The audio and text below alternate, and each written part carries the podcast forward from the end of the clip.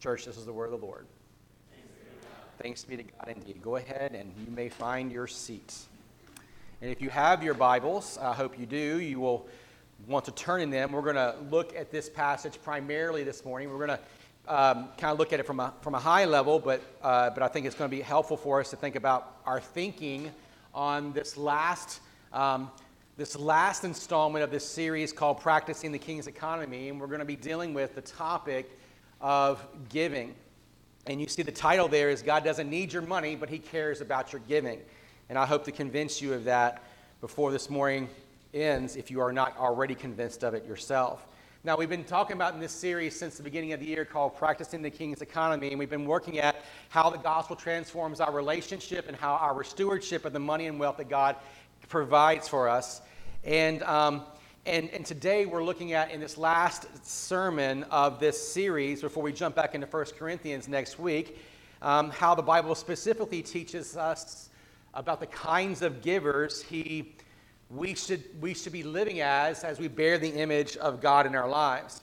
And I'm aware, as I've already mentioned several times throughout this series, I'm aware of how this particular topic of giving has been so used and poorly used in the church and how it's manipulated in some sectors of the Christian world. Early in my own ministry, uh, uh, I have served in ministry contexts, larger ministry contexts, where ministry and faithfulness were measured by two things they were measured by one, bottoms in the seats, right? And they're measured two by coins in a coffer, right? And this is very common, unfortunately. It's like that's the only way we can measure fruit in the church. And in fact, that's not the way we measure fruit in the church. It can certainly be something that we take notice of, and certainly it is part of our stewardship. And we're to, again, we've been trying to walk, unpack that over the last few weeks. Um, but it, but it was always, in my experience, the next big thing that we needed to fund in order for us to show our faithfulness to the Lord. It was always seems like that was always something. If we didn't have something that we were pursuing and normally something that we were giving towards, the people were going to get off track, get you know, get sideways, and they would get um, somewhat disenchanted. And that was always it's always like the next big thing. I'm a Southern Baptist by training, and sometimes I'm here as a Southern Baptist because I've been one all, for as long as I've been in ministry, and sometimes it has its good and it has its bad. Um, but I can assure you, being in Southern Baptist uh, life for as long as I have, there's always the new program.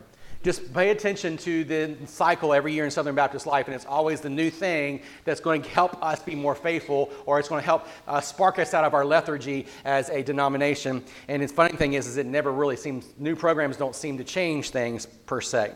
But it always tends to go back to these two things bottoms in the seats and coins in the coffer. And so I've tried to avoid that kind of thinking as we've walked through this series um, on money and draw us simply to the Bible's plain teaching about this very, very important topic. But even so, even with all of those manipulations and all those ways in which they tend to be over realized, I, I do think that we tend to overcorrect to the other side sometimes and we don't talk about the Bible's very clear teaching on money and particularly on giving. And so there's three reflections that I hope that you've heard, at least under the radar, under the layers of our teaching over the last few weeks, that have helped us understand the role of money in our life theologically, and particularly this morning on this topic of giving. And so I want to touch on them just at the very beginning before we kind of roll into 2 Corinthians 9. Number one is there is something about, and I'm going to specifically talk about giving this morning, there's something about our giving that is deeply connected to our created identity in God. There's something because there's something in which we are created for. If you think about the cultural mandate, right? Be fruitful and multiply and fill the earth, and to be good stewards and to rule and have dominion. All of that has something about God creating us so that we would go and give our lives to His glorious purposes. And so that's what we started this whole foundation of this sermon series on, which is exploring that foundation of being made in his image and how we connect all of our under relationship to money, and particularly today, our giving to the Imago Dei. And it's, it's, it's, it's, it is a call to be fruitful, it is a call to be multiplying. That involves every aspect of our lives. It is a call to cultivate, it is a call to steward the earth, it's a call to rule it. And it's, it's impossible whether or not we like it or not, it's impossible to disconnect our money, our possessions, our wealth um, from those things. They have everything to do with those endeavors. And so that leads me to the second thought that I hope that you've heard throughout this series is that when we neglect the right relationship with money and particularly neglect giving and or begrudgingly give, we rob not only God, but we rob ourselves of the blessing of participating in God's redemptive purposes. There's just, so if, if, if at the end of the day, there's something deeply connected in our identity in Christ to how we go about using and stewarding all the good gifts God gives us and the resources He gives us, and we cannot disconnect that from the wealth God gives us, well, then it would also follow that when we begrudgingly have a relationship with money, the opposite is going to be is going to end up ensuing, right? We rob not only God, which clearly is stated in Scripture, but we rob ourselves of the glory. And what I mean by that is we rob ourselves of reflecting something of God's nature in our lives, especially those of us who are redeemed we rob something of our, in ourselves of participating in God's redemptive purposes. We rob ourselves of sharing in God's work in the world. And so at the end of the day, the third thought that kind of flows out of these first two thoughts is only humanity, and specifically the church, those who've been redeemed in Christ, we only we shares most richly in this work of Imago Dei, this work of reflecting God's glory to the world. And that's the, that's the motivation, that's the, that's the engine behind everything when it comes to money and giving in our lives. So we can't talk about witness, you and I, we can't do it. We can't talk about discipleship. We can't talk about obedience to God. We can't talk about love of God that is not rooted, that is rooted in the joy of joy because of the completed work of Christ without the giving of our entire selves. Right? And that would include money and wealth. And so this morning, the main topic for this last sermon, the main summary idea that I have is our giving matters because it reflects to the world that we're part of Christ's kingdom and we are endeavoring to live as ambassadors in it. Okay, let me say that again. Our giving matters because it reflects to the world that we are part of Christ's kingdom and we are endeavoring to live as ambassadors in it or of it. Excuse me. So, the context of 2 Corinthians 9, which we're going to spend the majority of our time in, particularly 6 through 13, is built on a whole lot of wonderful foundation throughout the rest of the chapter. I don't expect you to have read up until this point. Perhaps you can, or you can go back on your own time, but just think about what Paul is building this foundation for this talk about giving to the Corinthian church on. Verses, chapter 1, verses 3 through 7, he's sharing with, that, that, that, that there's a part of this church that's sharing with one another in the bearing of the burden of the suffering of Christ for what? The sake of the gospel. So, so he builds off this given. This call to the Corinthian church is built on bearing the burden together and suffering for the sake of the gospel. That is a call to God's people. It is something that will be lived out in our life. And then you jump over to chapter 3, verses 1 through 3, and we see that this giving is a ministry, that we've been given a ministry of the new covenant. And again, you could go in there and look at these on your own.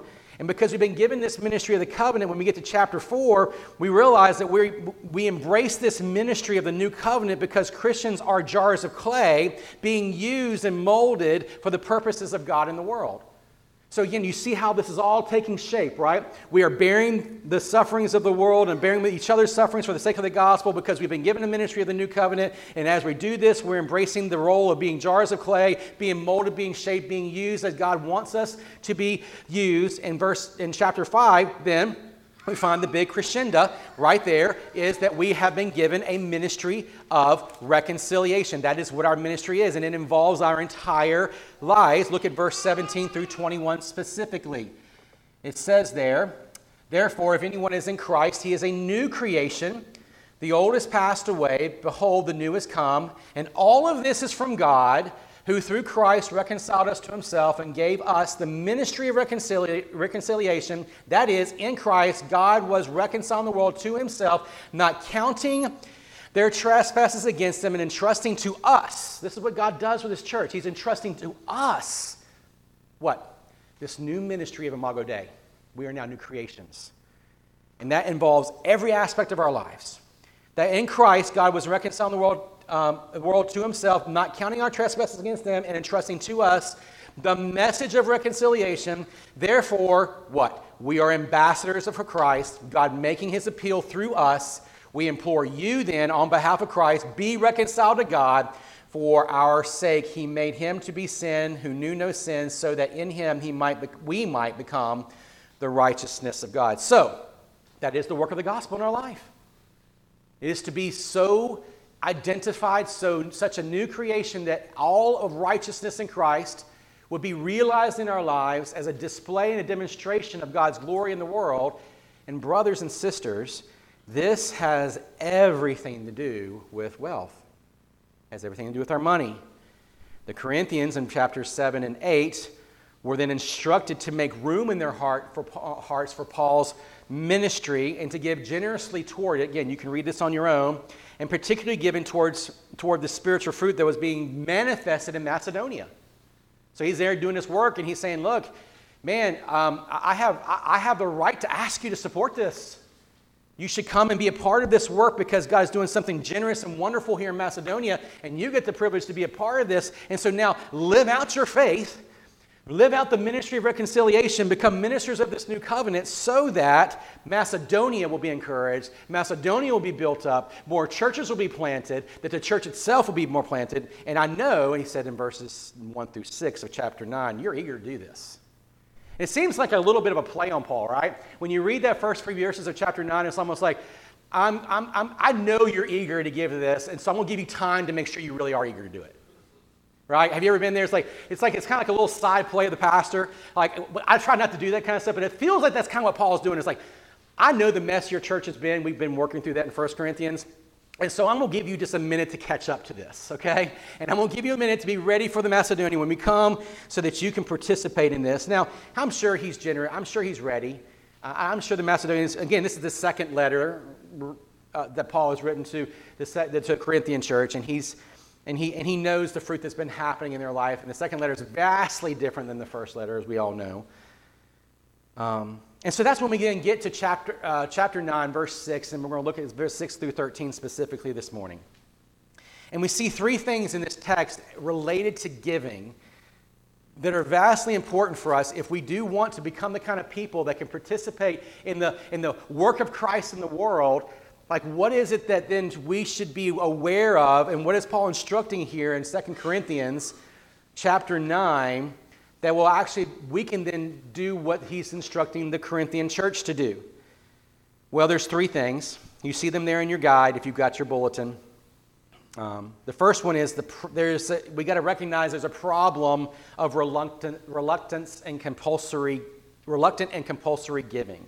There's a problem of reluctant and compulsory giving. We see it there in verses 6 and 7. The point is this, Paul says whoever sows sparingly will also reap sparingly. So he's very clear with them. You know, don't, don't come with this with the poverty ethic. Whoever sows bountifully will also reap bountifully. Verse 7 Each one must give as he has decided in his own heart, not reluctantly or under compulsion, for God loves a cheerful giver. He wants us to give cheerfully. He wants us to be part of this with all joy because we knows that's where joy comes from. Not in, not in having all the things and making sure we have all the safety in our own life, but that we actually get to use and multiply the good gifts He's already given us for His purposes. And that's where real joy comes from. That's where real cheerful giving comes from, is being participating in something bigger than ourselves.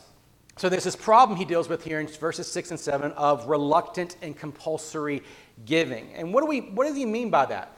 Well, a lot of people will take this verse and they'll say, well, see, then, Pastor, don't do anything to urge people to give.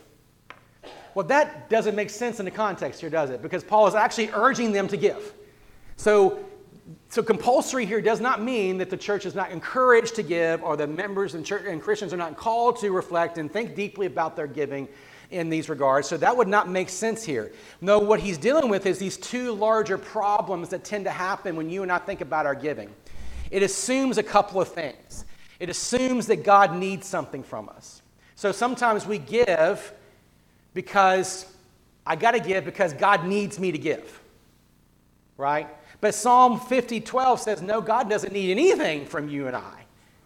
doesn't need anything from you. So that's what Paul wants to do. If he wants to go, don't give compulsory as if somehow or another you think that God needs you to give, as somehow or another the ministry of the world hangs in a balance if you don't give to that. And we do this all the time. I've seen preachers do this a lot. It's almost like if you don't give, guess what? The, you know, the ministry of the church just will not carry on. Paul says no, he wants to blow up that idea. That's a problem with compulsory giving. It can lead to the opposite thought, though reluctant giving in other words, it's kind of like um, a subtle temptation in us to believe that our giving really doesn't matter because what little bit I actually give, it can't really mean that much to the kingdom. And so he's dealing with reluctant and compulsory giving because there's these two sides of the coin for us when it comes to the negative ways in which we look at our money. We either are giving because we feel compelled, com- like been, someone has made us, manipulate us into thinking, oh my gosh, the kingdom will not go forward if I don't participate here, or that um, God doesn't really need my money. I mean, look at, you know, you know, he doesn't really need my money. And neither of these, the end of this is neither of the uh, either reluctant or compulsory giving truly honor God, do they? 1 Corinthians 13 says, it tells us that if you were to go back and look at that on your own, giving that does not proceed from love does not honor God. We can do a lot of things. You remember the clanging cymbal? Uh, our brother Tom led us through that back in the fall. He doesn't want us to just do things that don't resonate from love. And that would include our giving. We don't ever want to give or not give because we're reluctant or, compul- uh, or a compulsory kind of perspective. And so when we do give in a reluctant or compulsory way, what happens? It, it doesn't proceed from a heart that delights in God, does it? It doesn't. And that's what we see in verse 7. Giving that, that is merely obedience doesn't show off our delight and our joy in God. But then he says there at the end of it, that's why God loves a cheerful giver. That's the perspective that we want to be a part of when we're giving to the work that God has called us to. It shows off our joy in God, it shows off our joy in Christ. And so when we allow reluctance to shape our relationship to money and giving, and we feel compelled, a, a compulsory way to give, it prevents us from experiencing the harvest of God's grace in our lives. It just, it just does. And this is what Paul shows off next here. He wants us to see next in the rest of the chapter is that cheerful giving abounds with actually much grace. And that's what we see there in verses, verse 8. Let's just pick up there. And God was able to make all grace abound to you that's what cheerful giving is. God is able to make all grace abound to you. He's able to make you fruitful in your relationship with your money and your wealth.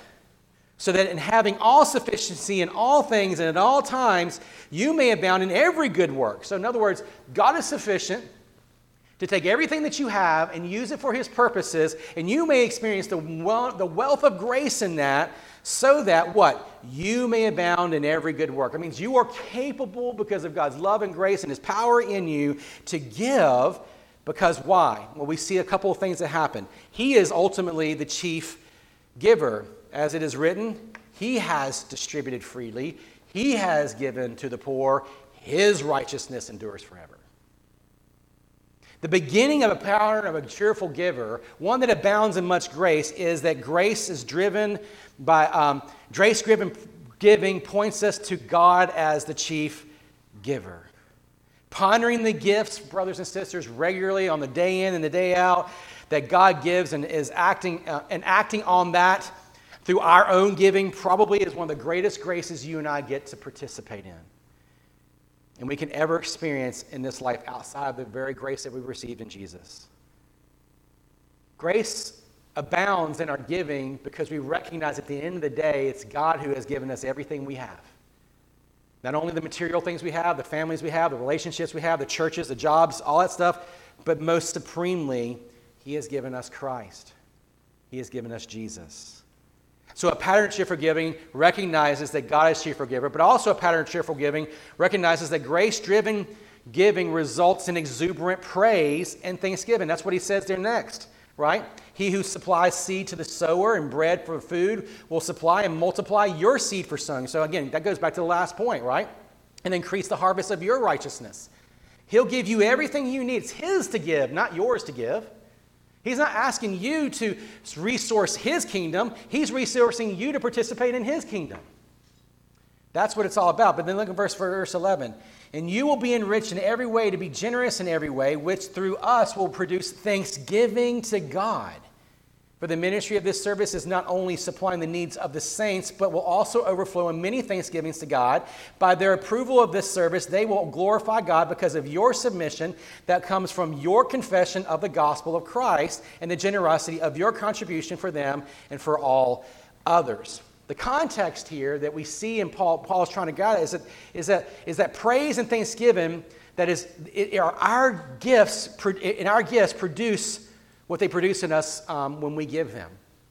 In other words, the ministries of the church that you and I support, the missionaries, the church planters, the communities that are blessed by the giving that comes through this church and other churches, the poor, the afflicted that are served, they will turn out at the end for exuberant praise in those people's lives. It will turn out for our exuberant praise and thanksgiving in our life for having to be able, the privilege of being a part of that.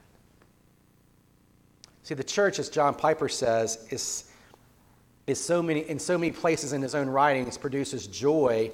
It produces a joy in the world, and it produces joy in ourselves as we participate in that witness and work.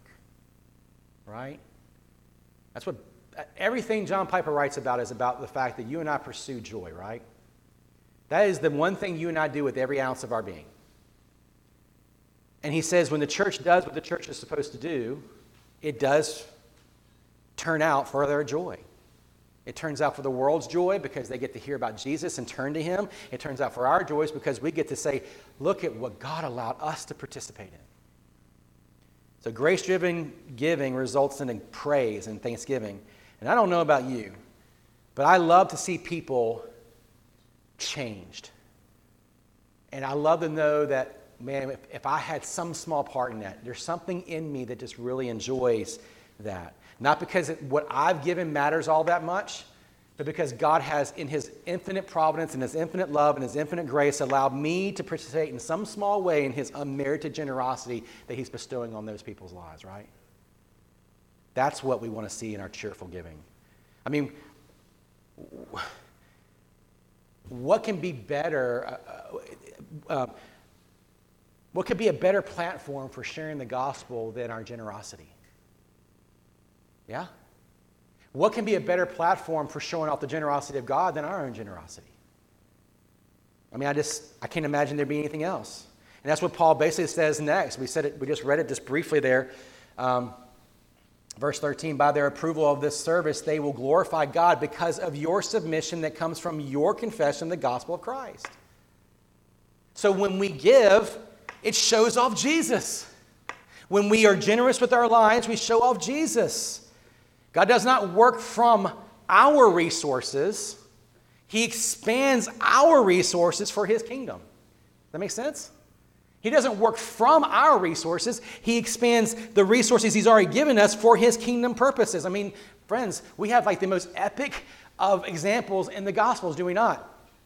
I mean, remember the disciples were like, so, Jesus, there's like 5,000 people here, and you want us to feed them with how many loaves and fishes? We, like, we, we were able to kind of pick up just a handful of fish and a handful, of, and you're going to do what? It's just a picture of the fact that God is not dependent. His kingdom, His work of redemption is not dependent on your and our, like our limited resources. It is He will take what He has given us and He will multiply it for gospel work in the world. And it's just amazing when we get to be a part of that. When we offer our limited resources, He multiplies them in ways that our resources resonate with glory to the nations and provide for the people who give them. And that's the problem, I think, sometimes, right? It's like, okay, God, I'll give. But man, I got, man, I, I, I got expenses. It's expensive to raise our children in this world. I mean, have you seen my grocery bill lately? I know you guys feel that one, right? It's true. But grace driven giving highlights our confession of Christ and it allows us to trust God and He does for us what we cannot do for ourselves. See, you, we can keep all those resources for ourselves, but that doesn't mean we'll ever get what we ever want. But when we are saying, God, this is all yours, He will do whatever He will do things and ways. Now, that does not mean, and again, I know how this is manipulated, and you all have seen these things manipulated. And it's not just in the prosperity prophets out, proffers out there, right? But it's even sometimes in the mainline evangelical world. If you get serious about your giving, God is just going to bless you. Oh my. Uh, no, that's not the way we want to read this text. You will be blessed. It just may come in different ways. And so when you think about 2 Corinthians 9 and you think about this charge that Paul gives to the church to prepare themselves, and then gives this instruction about the difference between reluctant and compulsory giving versus cheerful giving. That's what he's putting these things on display. I think at the end of the day, what I want to do now is spend the remainder of my time just thinking about practically. This is going to be real practical ways. And then we'll end on thinking about the generosity of God as we finish up here in a, moment, a few minutes. What are some practical applications for grace driven giving? I'll say this a couple of times. We bought a bunch of these little guides right here. It's called Why Should I Give to My Church by Jamie Dunlop. It's nine marks. He's a pastor at uh, Capitol Hill Baptist Church with Mark Dever. Um, I use one of his little articles in our new members guide. When you come in, you probably will recognize some of the material in here, and this is more expanded than that. But, the, but the, what I have found, I read through this guide several times, and I'm just was amazed of like, he doesn't really, he, he talks about giving, but he really talks about like the motivation more than the giving. And so we bought like 50 copies of these because these are really pretty cheap. And maybe this is a place where you would say, I, I don't know where you are. Maybe you're like, man, I'm, i feel pretty good about where I am, and I, am convinced what you're saying. Thanks, Pastor. I'm right with you. But maybe there's some people here going, I don't know where to start. Um, and, and, I, and I feel a little guilty because I haven't been where I need to be in this area, and I haven't trusted the Lord, and I just need to know where to start. And, and, I, and I don't need another guilt driven sermon on telling me what I should do differently. Okay, fair enough. This will be a really gospel rich little guide, and there's tons of them out that little table out there in the hallway. So pick one of these up, read through it, scan with it, talk with your, with your spouse about it if you're married. Um, and I'll come back to talk about this a little bit more here in a minute. But some of the ideas that are in that I'm about to talk about are kind of loosely related to this particular little guide. I guess the first thing that we want to talk about when it comes to giving is kind of what Paul already has done in chapter 9, verses 1 through 6. We, we, we want to be deliberate in our giving. Paul calls the Corinthian church to be deliberate, get ready, prepare for it, be a plan for it, plan it out, right? Budget it. But this is again, we look at budgets. We give you a budget every year, and we say this is generally how we want to. We think the money ministry budget is going to be used this next year, and that's all part of it. But it's hard for us to say the budget when the members and the parts of the church should also budget and plan to be part of that vision as well. When you and I vote that budget in. In December every year, that's also incumbent upon us saying, okay, well, then I'm going to budget my part to make sure I can support that and be a part of that vision for 2024. And that's why we want to be deliberate about it. And, and, because at the end of the day, what do we do? Like, it, it's, it's, it, it's a first fruits principle, right? I mean, that's what we, call, we see in Scripture first fruits principle. And first fruits mean that we budget what we prioritize, right? I mean, I know what's in my budget, and I know where things go. And when I don't prioritize the things that matter, things get spent in ways that I, I get out of my control, right? It just so we budget we prioritize. Or, as John Piper, again, I have to have John Piper in here, right? We plan what we prize we plan what we prize. It's just as simple as that. So Paul is saying to them, plan what you prize. You say you want to be a part of this. You've, you've indicated you want to be a part of supporting the work here in Macedonia. Well, I'm going to give you an opportunity to plan what you prize. So we want to be deliberate in our giving. Two, we want to be focused in our giving. And this is sometimes where some people get like get off track here. There's any number of things you and I can give our money to in a good way, healthy way. Community initiatives, uh, ministries, parachurch ministries. I, me and Amanda have served, have, uh, supported um, parachurch folks at different times in our, in our ministry. We had uh, a friend of mine, Mike Newton, who's in Indianapolis, at one time a few years ago, we used to help him support when he got first got boots on the ground there. But he's not in local church and whatever, and that was and that's all fine and dandy. But but I, I believe focus giving calls us to local church giving first. And I know that's like, okay, well, that sounds very convenient, Pastor, for you to say that, right? But I, I say that not because it's about this church and our ministry, but first because God, the church is God's means for the work of redemption. Parachurch ministries support that, and they can be supported, and they should be supported in various ways to the degree that they are supporting the work of the local church or extensions of it. But God's church is the means by which He extends redemption to the world. And so we want to give to that which God has put as the primary means for which the gospel is to be proclaimed. Again, we're ambassadors. And how are we ambassadors? We are proclaiming the excellencies of Him, right, who called us out of darkness into His glorious light. That's what Ephesians chapter 3 says, what we talked about in our members class this morning. Right? And so, local, the mission of God is primarily facilitated through local churches, through and when we want to support missionaries and church planters and church starting and all the other different things, or do local mission efforts around the community, we do this primarily, hopefully, that we can filter it because we can do more together than we can apart, right? Again, doesn't mean that you can't and shouldn't support parachurch ministries, but I would say I would I would argue they should be secondary to the first level focus giving of the local church because this is the place God has has commanded and has promised that he's going to do his most fruitful work of redemption through his people because we are the display of that. This new community. So I would be careful with niche giving that says, well, you know, I really am really, I'm really committed to this guy. I really like what they're doing. Um, and so I'm, I'm going to divert all my giving to this. And I, I would tell you that I think that's the, the, the opposite way the Bible would instruct us when it comes to focus giving. Because again, our theology must come first. first. And the local church is the embodiment. It is the display, as Mark Dever says in his great book on the called The Church, is the local church is the display of the gospel to the world. So we want to make sure the church gets preeminence in our giving. Our giving should also be sacrificial. I know that, right? You not know that. And obviously, we feel that. Like giving stings. It will sting, and it will be uncomfortable at times. We will feel it. And we will have to forsake some things, maybe a few coffee runs or a, a particular, you know, maybe you have to stream back your, uh, scale back your streaming lineup that you have in your home because you have like 17 different options out there now for that, right? Or maybe you have to, you can do any number of things there, but giving should be sacrificial because it says ultimately there are some things that are more important, there are some things that are not as important. And there are some things that are just not important at all.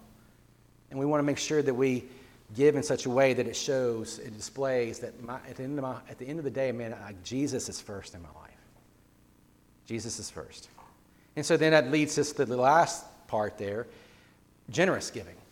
If we're sacrificial, we want to be generous too. Giving should seek to go above, I think, and beyond where we're comfortable. Um, because it's a reflection of, our overwhelm, of the overwhelming generosity God has given to us. I mean, He gave His Son. And that's not a backhanded slap. I mean, God's always going to get the upper hand in generosity, yeah? But we want to live in such a way as we recognize that, right? And so I want to live like that if I can.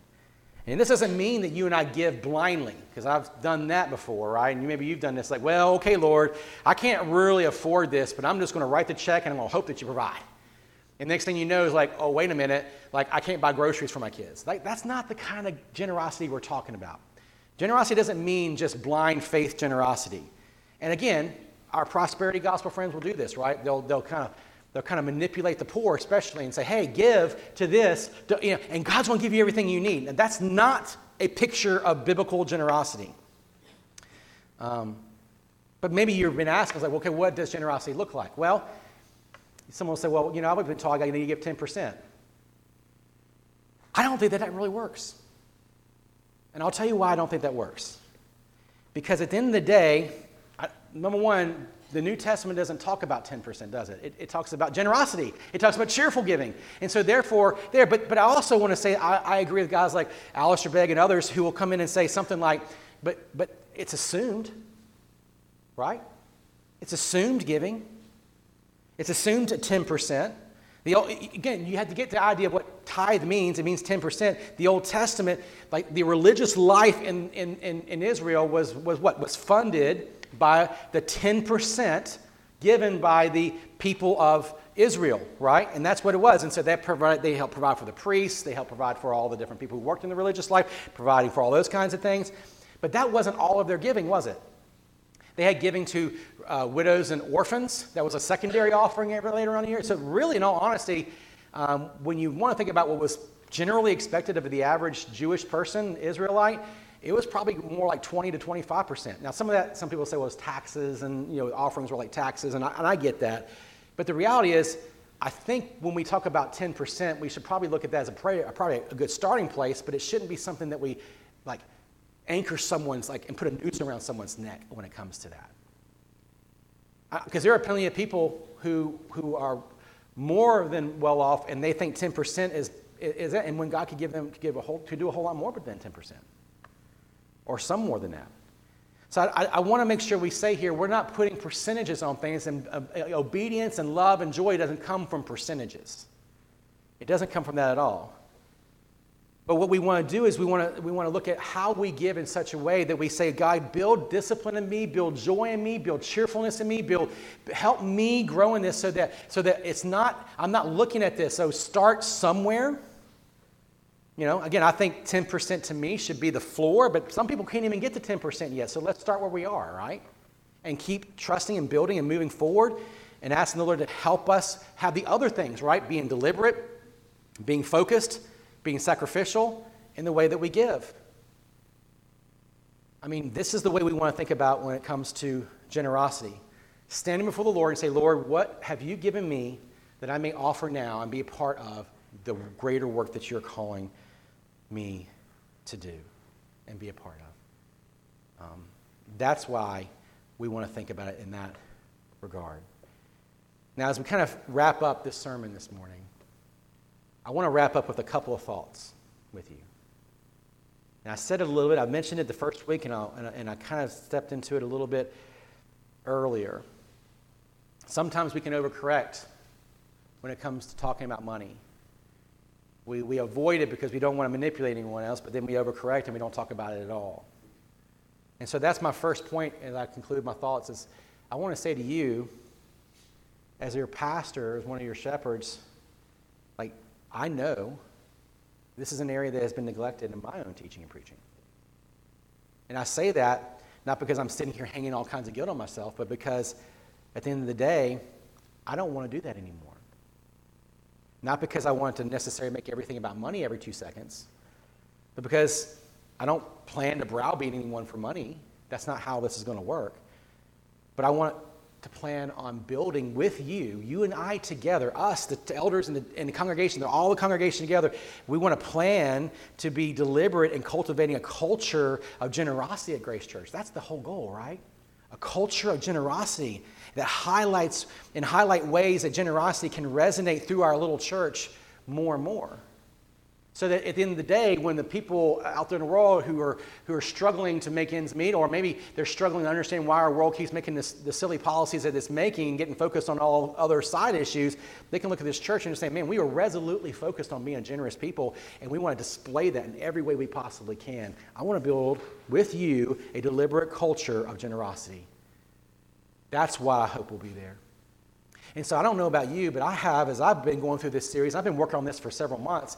I have been so overwhelmed at God's grace towards me in these last months. I have been overwhelmed by even the rehashing some of the things I've read about months ago and thinking about them and just seeing how God's already been faithful in some ways and showing that. And I'm just inviting you to join me in that. It's a journey not towards perfection. It's not a journey towards being uh, uh, uh to, to, to, to being a blind faith, but it's a journey to saying, God, help us be a culture of generosity. Gabe said it earlier. It's time, talent, and treasure. It's all of it. That's what we've said a lot here at our church.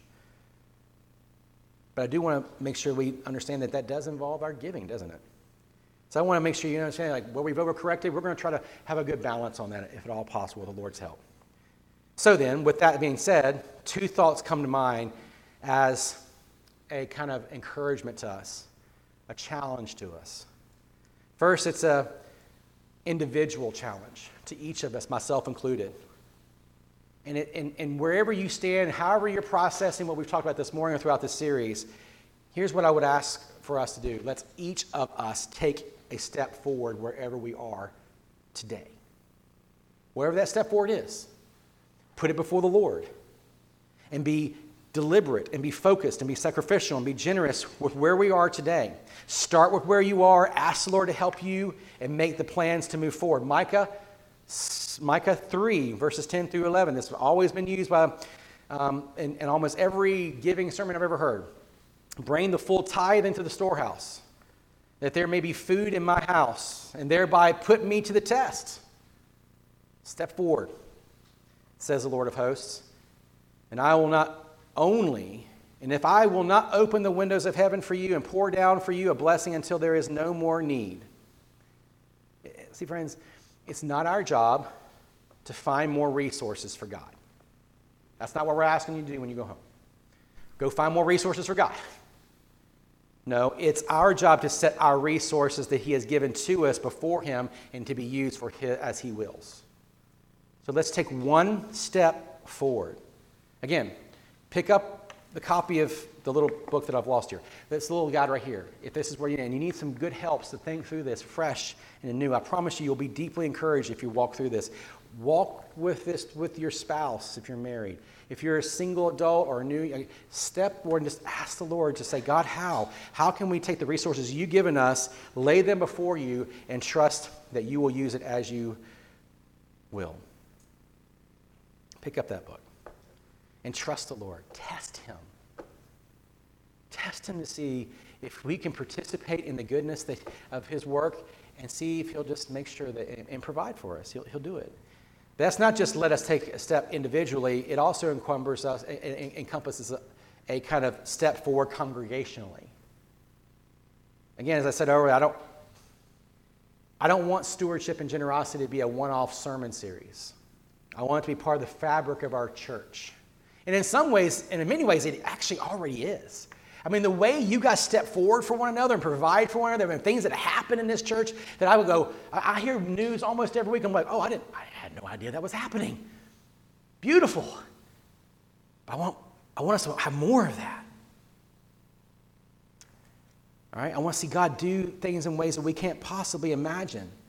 So, throughout 2024, I hope we will, be, we will try to find ways to put opportunities before you more regularly so that we can then demonstrate more tangible generosity. And I'm going to give you one option here in just a moment. Because what I want to do is, more than just this one series I want to call us to examine, and, and, it calls us to examine our giving today. What I, what I want to do is find us to help get counseled out to people who, so we, and work with one another so that we can help each other really um, trust the Lord. So, next month, we have a, one of our missionary families will be in stateside. Emma and Gabriel Aron.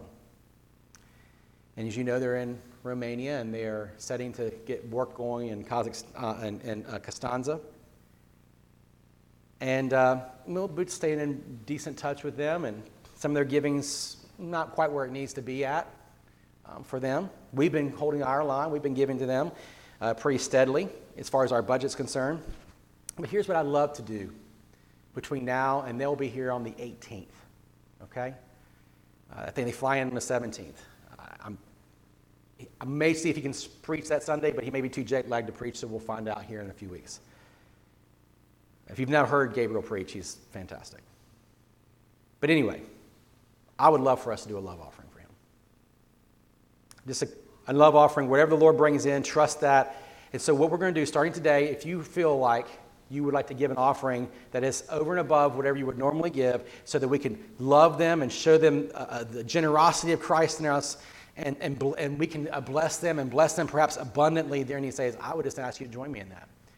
And so then we'll, on that day, we'll, we'll present them and with whatever gift it is that you have given to them between them. So if you're going to give physically, the Sunday prior to that, the 11th, will be the last time you could give in person, but you can give online. We'll set up, you can give it to our missions offering and just designate it that way if you want to give over and above that to help us support Gabriel and Emma. They're doing some fantastic work, and we're so excited to be a part of the work that God is doing through them as a church. Okay? Now, I say that to say this the Lord is faithful, and we operate from our generosity. Our generosity operates from God's generosity. And as we prepare now for the Lord's table, to come here, this is, as we've said every week, I think, since in the series, is this is a visible display of God's generosity towards us. We come and we partake of the body broken for us, of the blood spilt for us. We, we do this as a every week. It's a gift God gives us so that what? We will be reminded of the great generosity He has had for us in Christ. And so that's what I want to prepare our hearts for now.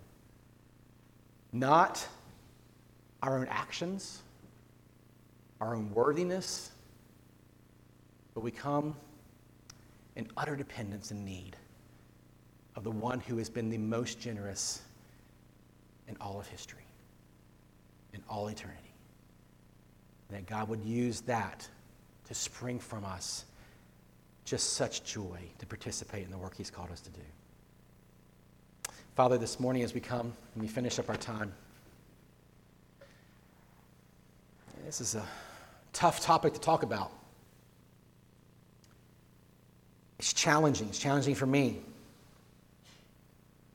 But God, I know that the springboard, the foundation of any efforts that I make, or any efforts that any individual makes, or any family makes in this church, um, will come from the generosity that you have shown us in Jesus. And that we would get to participate in this because this is a blip. This life, this 80 years that we will spend on this rock, is a blip and compared to eternity.